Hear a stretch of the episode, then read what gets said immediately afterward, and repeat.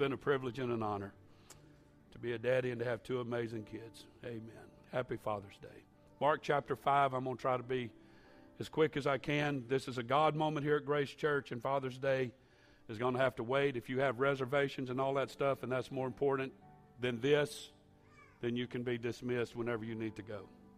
Mark chapter 5. A certain woman, a certain woman which had an issue of blood 12 years, had suffered many things of many physicians and spent all that she had and was nothing bettered, but grew worse when she heard of Jesus. When she heard of Jesus. I almost titled this today, When a Certain Woman Met a Certain Man but I don't want to sound romantic. That's not the point.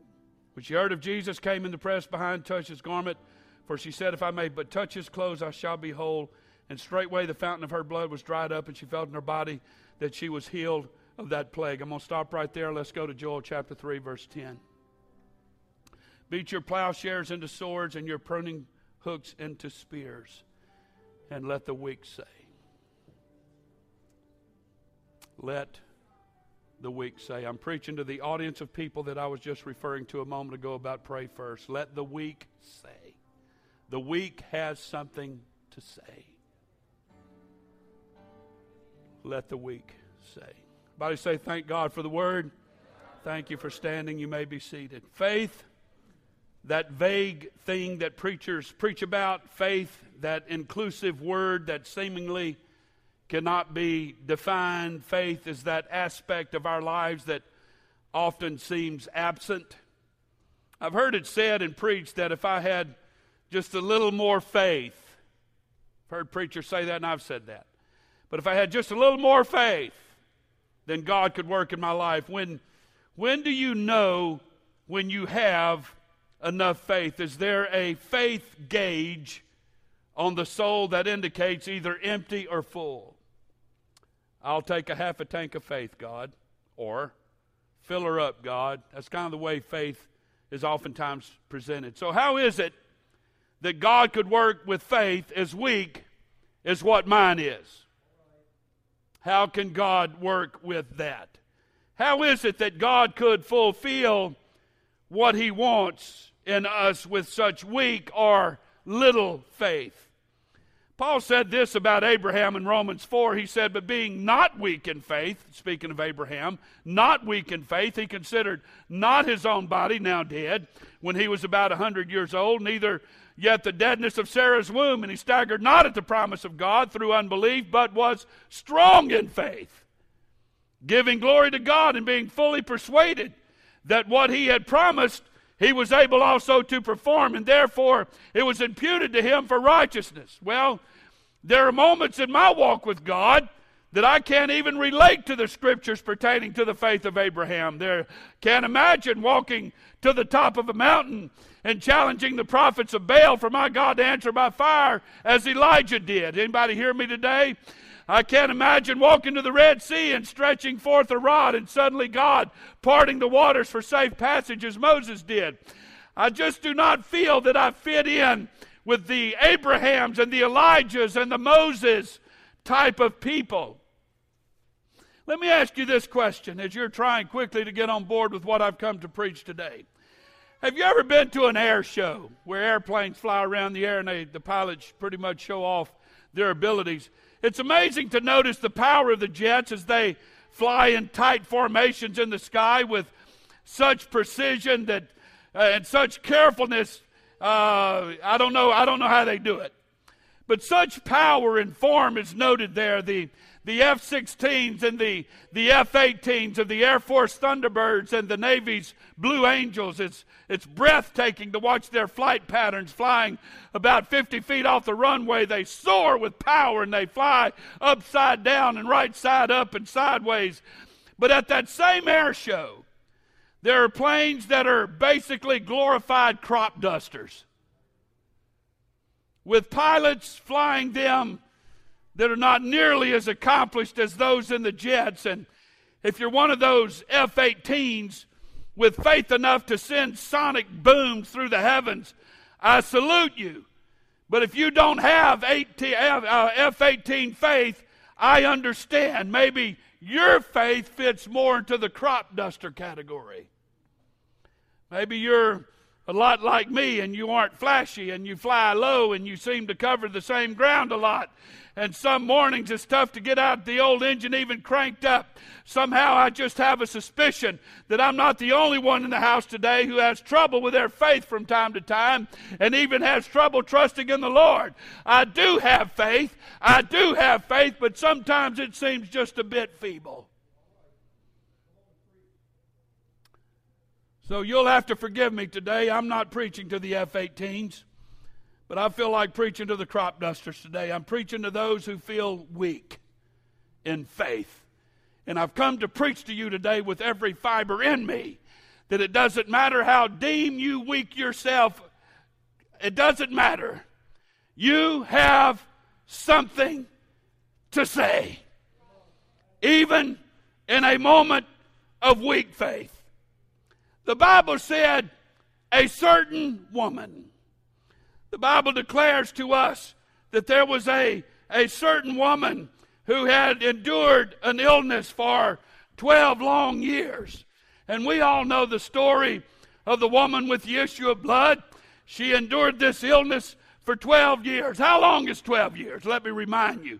It's 144 months, it's 624 weeks, it's 4,383 days. It's 105,192 hours. It's long enough to graduate from high school. It's long enough to become a doctor. 12 years is long enough to exhaust all of your resources on physicians and health care. It's long enough to be physically exhausted and socially ostracized. It's long enough to feel the breath of the creditors coming to take things away because of a lack of money. It's long enough to have all hope wrestle away. And it's long enough for there to be only to remain just a small quantity of very weak and anemic faith. Consider with me this woman. She is young, vibrant, and healthy. She has a number of friends, close friends, friends who enjoy her company. She has her eyes set for one of the young men in the synagogue. She's full of life and she's full of laughter. And she suspects that the young man is interested in her as much as she's interested in him. And she has a warm home with parents who dote on her. She's the apple of their eye. And there's nothing that they would not do for her. All of that was to change with one dreadful hour in her life. She suddenly finds herself in the clutches of a body that is violated by a mouth with an issue of blood that refuses to stop. And at first, she calmly talks to herself and said, There's nothing to fear. This too shall pass, and I'll be fine. But it doesn't. It persists for a month and two months and six months. It continues, and soon she informs her mother of the difficulty, and her mother's devastated because of the nature of the illness. Her mother finds it difficult to understand how can my daughter be rendered unclean?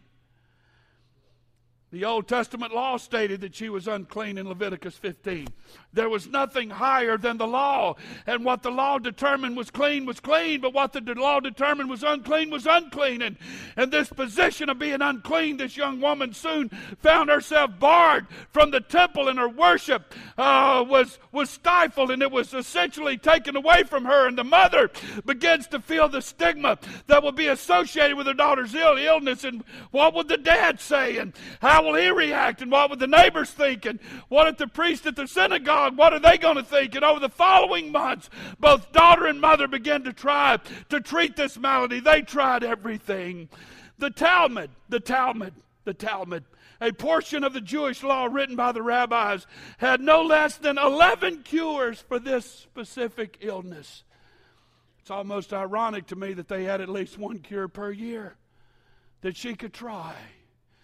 And she did what a lot of us do just kept going from doctor to doctor and believing everything they said. The Talmud stated that you could take the gum of Alexandria, the weight of a small silver coin, of alum, the same, of crocus, the same, let them be bruised together and given in wine to the woman that has the issue of blood. If this doesn't benefit, take the Persian onions, three pints of them, boil them in wine, and give her to drink and say, Arise from thy flux. And if this doesn't work, set her in a place where two ways meet, and let her hold a cup of wine in her right hand, and let someone come up from behind her and frighten her and say, Arise from thy flux. And in another place, the Talmud stated, Carry the ashes of an ostrich egg in a linen rag during the summer and in a cotton rag during the winter. And you're saying that is so stupid and ridiculous, and that's not going to heal anybody. And it didn't.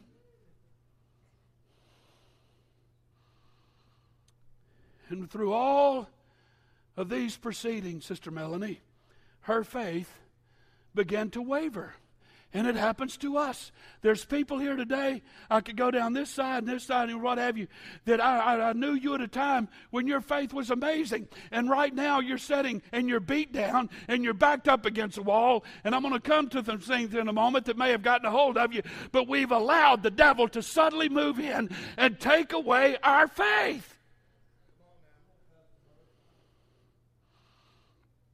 So, with all these proceedings, she began to waver. Nothing worked. She went from doctor to doctor, hopeful that each could help her to recover, but all to no avail. In fact, notice what Mark 5:26 has to say. And she had suffered many things of many physicians, and had spent all that she had. It was nothing better, but grew worse. Does that sound familiar? Y'all can get quiet on me all you want, but I'm preaching this sermon today. Oh, okay. Over a period of time, she found that with the loss of blood, she became weak and anemic, and she lost weight, and her eye sockets hollowed out, and her eyes lost their glow, and her hair simply wilted. But more than all of the physical changes were the mental changes. She went from bright, vibrant, and outgoing to withdrawn and forlorn and hopeless, and she was full of despair, and no doubt said, I'm not dead, but I wished I was. Her despair affected everything about her. It affected the way she, would, she dressed. It caused her to walk with her head down and alone and isolated. It caused her to be unable to look at anyone in the eye for fear of the discovery of her secret. Her associations extended only to those who were sick. She was unable to draw much encouragement from people of such like, and neither can you.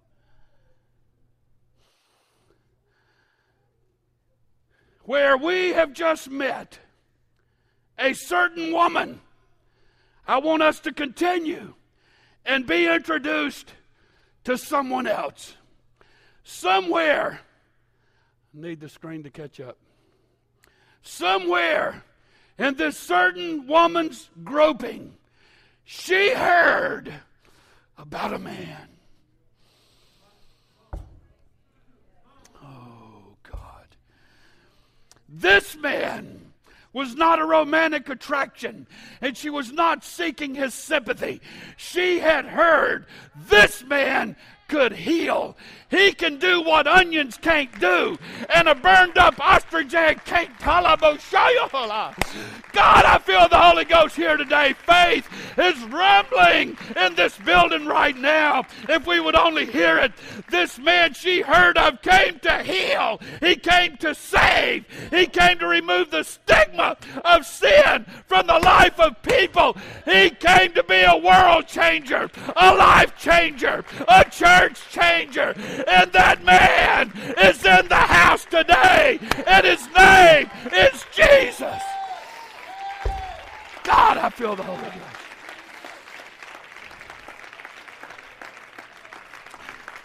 Let me tell you something, child of God. Let me tell you something. It doesn't matter how weak and frail you may feel here today, and how hopeless you may feel. I'm preaching to somebody right now. In the name of Jesus, it doesn't matter how destitute, and it doesn't matter what the doctor said, it doesn't matter what the prognosis is, it doesn't matter how weak your faith may be today. You have something to say to your circumstance. You have something to say to the devil. You have something to say to the doctor. You have something to say to your prescription.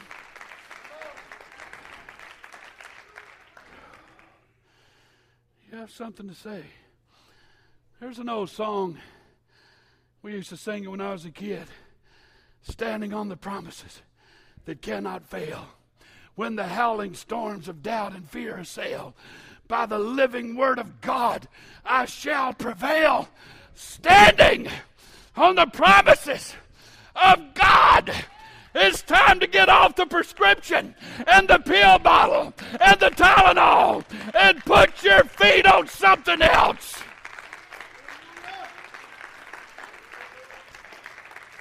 All right. All right.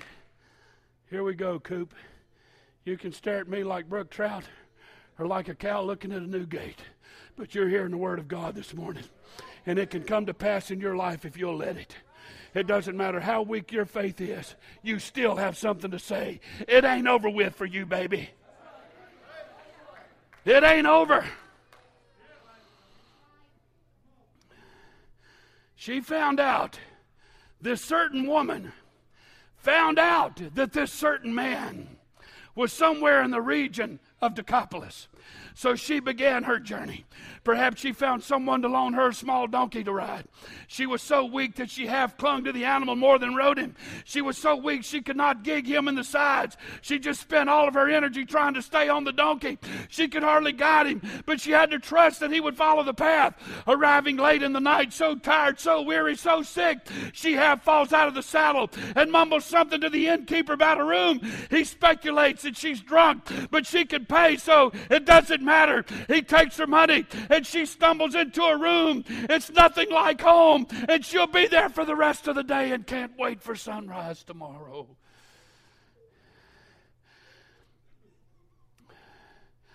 She stumbles in that small, dingy room. It smells like the stale sweat of some previous guest, and she notices the traces of dirt at the edge of the wash basin, and she notices that the towels on the linen rod are threadbare, but she'll only sleep a few hours. The bed is hard, the pillow is lumpy.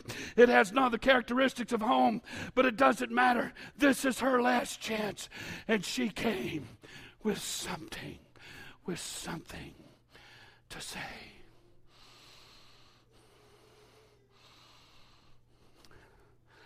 Everybody hear what I'm about to say right now. One thing, Brother Billy, one thing that weak faith will do is something.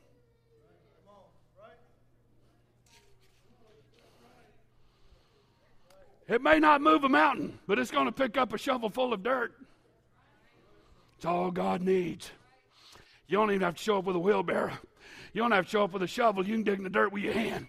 Weak faith one thing weak faith will do is something. For God to move, we must move.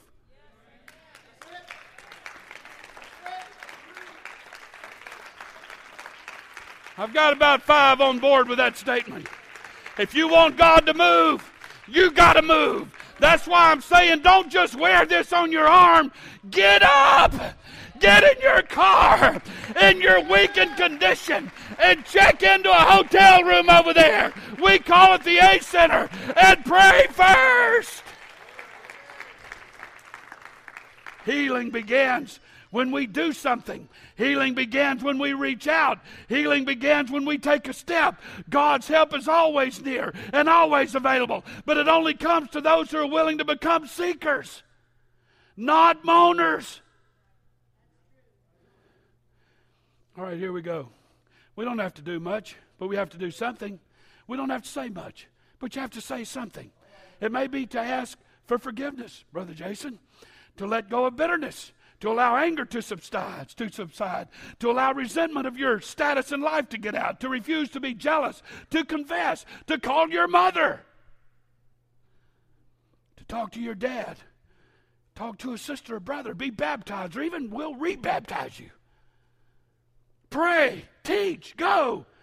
Feed someone who's hungry. Faith with no effort, according to James, is no faith at all. Faith without works. So it took great efforts for this woman to get up. But she knew that for her path to intersect the path of this certain man, she had to find him. So she had to do something. This is what she did. She had barely gotten out of the little lodge before she heard the noises of a huge crowd, almost like a march, a parade. People were talking, dogs were barking. And she looked up and saw the man. He almost looked ordinary. Maybe she was mistaken about all that she had heard about him. Maybe some of the stories had been taken and stretched and exaggerated. But she had done other things that were considered stupid. She remembered carrying the ostrich egg dust for well over two years. That was her little secret. Now, if Jesus did not heal her, it would just be another secret. So into the crowd she wades, jostled and pushed out of the way. She reaches and almost touches him. But just as she outstretched her hand, as it reaches, some smelly shepherd brushes her hand aside. And the little woman is doing her best. She's weak and she's frail, and she's doing her best to escape the attention of the crowd and of Jesus. She was an outcast, and these people would throw her out if they only knew Augustine said, flesh presses, but faith touches. So she reaches out again to touch him. This time she stumbles on some sandal foot and begins to fall to the ground. But in her falling, she reaches, totally extending her sick, weak body, and her hand, her hand barely brushes his garment.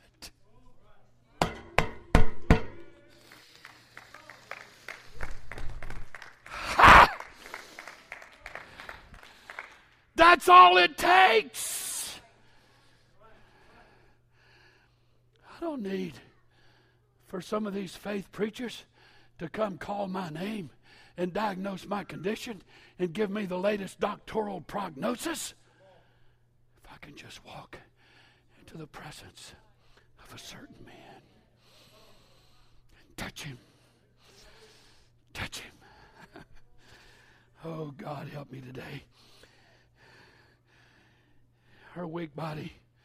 Her hand barely touches his robe before the ground explodes beneath her. Her ears are ringing, her head's bruised, and dirt is mixed up in her hair, but something's different.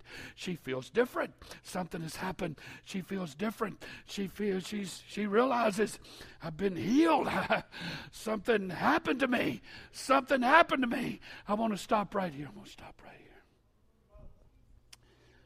Last Sunday, our sweet little Ashley Tippler walked up here. And she needed a, a very specific healing touch. I didn't know it. We prayed for her. She started jumping up and down all around here. Do you remember that? Just jumping all up and down right here. Kara text, texted me a day or two later, and she said that Ashley had already told her, when God heals me, I'm going to jump and jump and jump. You know what that told me last Sunday? God healed her she got what she came up here for. And she manifested it through praise and worship and rejoicing. I'm trying to hurry. I'm just trying to tell somebody. I'm trying to help somebody right now. It doesn't matter how weak you feel, and how beat up you feel, and how tormented you feel, and how ostracized you feel. I'm here to say today that you still have something to say. If you'll pardon the vernacular, you still have an ace in the hole. The game ain't over. Jesus stopped and said, Who touched me? Technically, no one did. He didn't say, Who touched my garment? Who touched me? The disciples said, Well, Jesus, my word, duh. You're surrounded by people you've been bumped into. No, no, no, no, no, no, no. Somebody got through. Somebody got through. This woman came. Her faith was imperfect and her strength was feeble. But she came with something to say, and she said it with an outstretched hand. Your faith has healed you, said Jesus, not your touch. Healing is in what you believe, not in what you know how to do.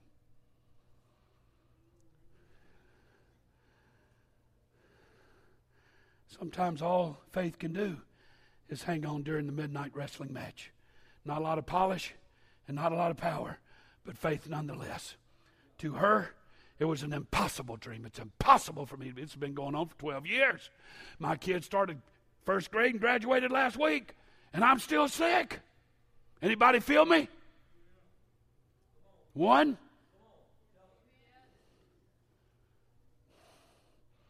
to her, it was an impossible dream. But only he who attempts the ridiculous may achieve the impossible.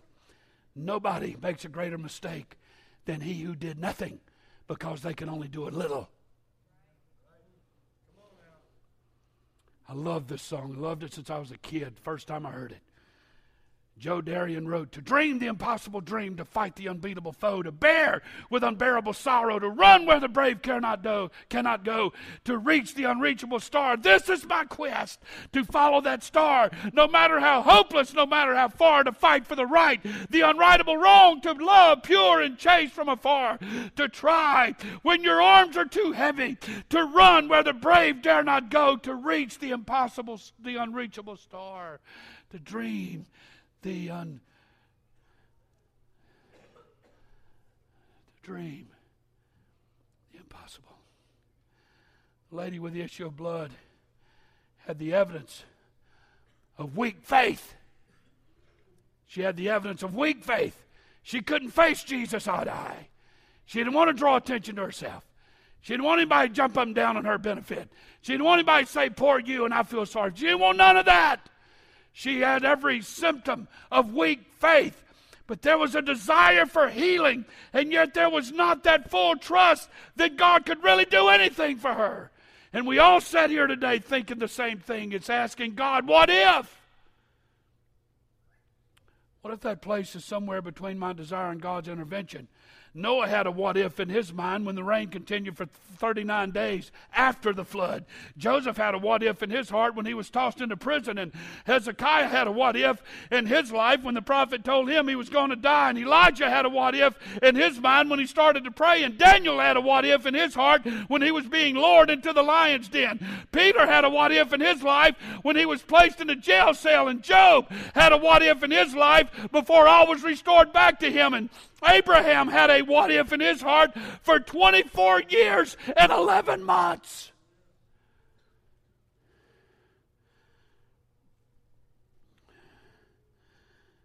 There's so many scriptures. Stand with me this morning.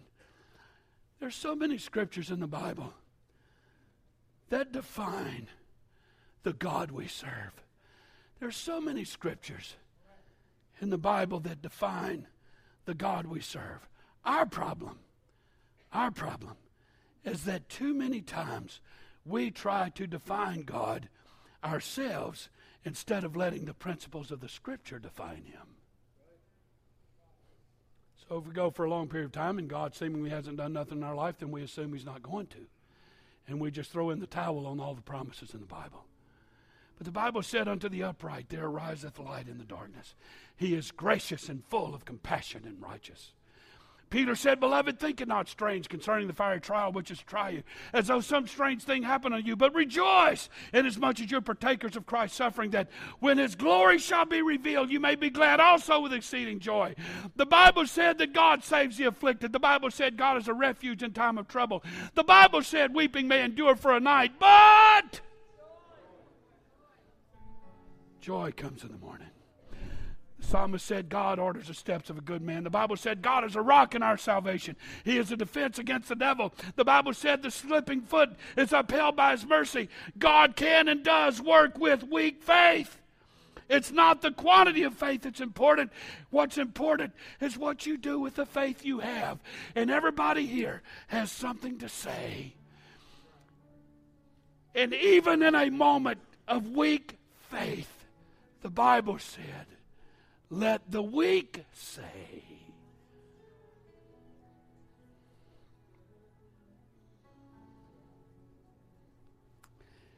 I wish I could start feeling out of this congregation right now an I can do it mentality. Brennan, you don't remember it, but we kept you one time at our house when you was about two or three years old. Your mama remembers it. And she brought with Brennan that day a VCR tape. Anybody remember those? It was about a fellow called Bob the Builder. And if I heard it once, I heard it 10,000 times that day because Brennan played it over and over and over. Can we do it? Yes, we can. And I've never forgotten it. I've had my moments of discouragement when I'm sitting in the office thinking, my God, we need a fellowship hall. We need a new building. We needed this and we needed that. And I just could hear Bob the builder saying, Can we do it? Yes, we can. And we did it. And I wish I could feel that mentality just start bulldozing itself out of this crowd right now. Can you be healed? Yes, you can. Can you be delivered? Yes, you can. Can God work a miracle into your life? Yes, He can. It's a matter of opening your heart and saying, God, what little faith I have, I'm still strong. Hallelujah.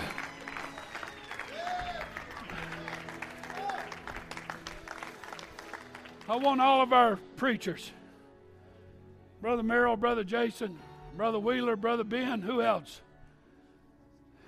Y'all come stand spread out along the front here.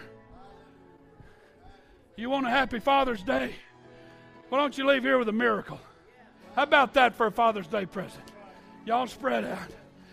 If you need something in your life right now, if you're on this side, come up here. If you're on this side, come up here. These fellows are going to pray for you in the name of Jesus. And somebody's going to walk out of here with a miracle today in Jesus' name. Come on. Come on, certain woman. You need something from Jesus. It could be physical healing, emotional healing, spiritual healing. You need forgiveness. Come up here and pray about it. You need to be forgiven. Come up here and pray about it. You need God to work a miracle in your life. Come on. Sing.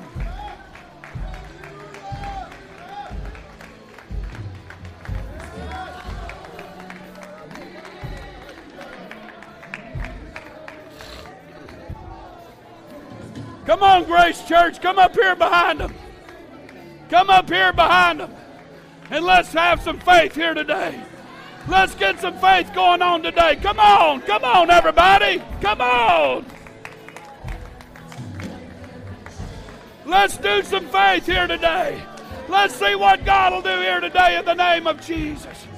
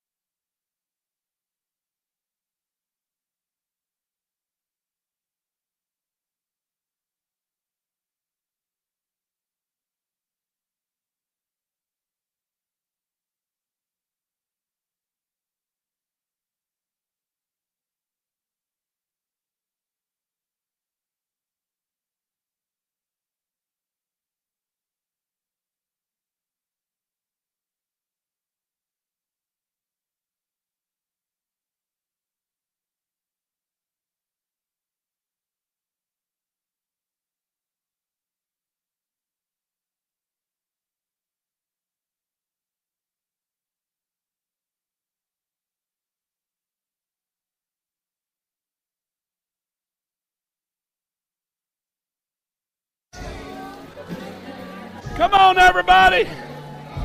Somebody let the Holy Ghost work. Come on, everybody. Somebody turn loose what you're feeling.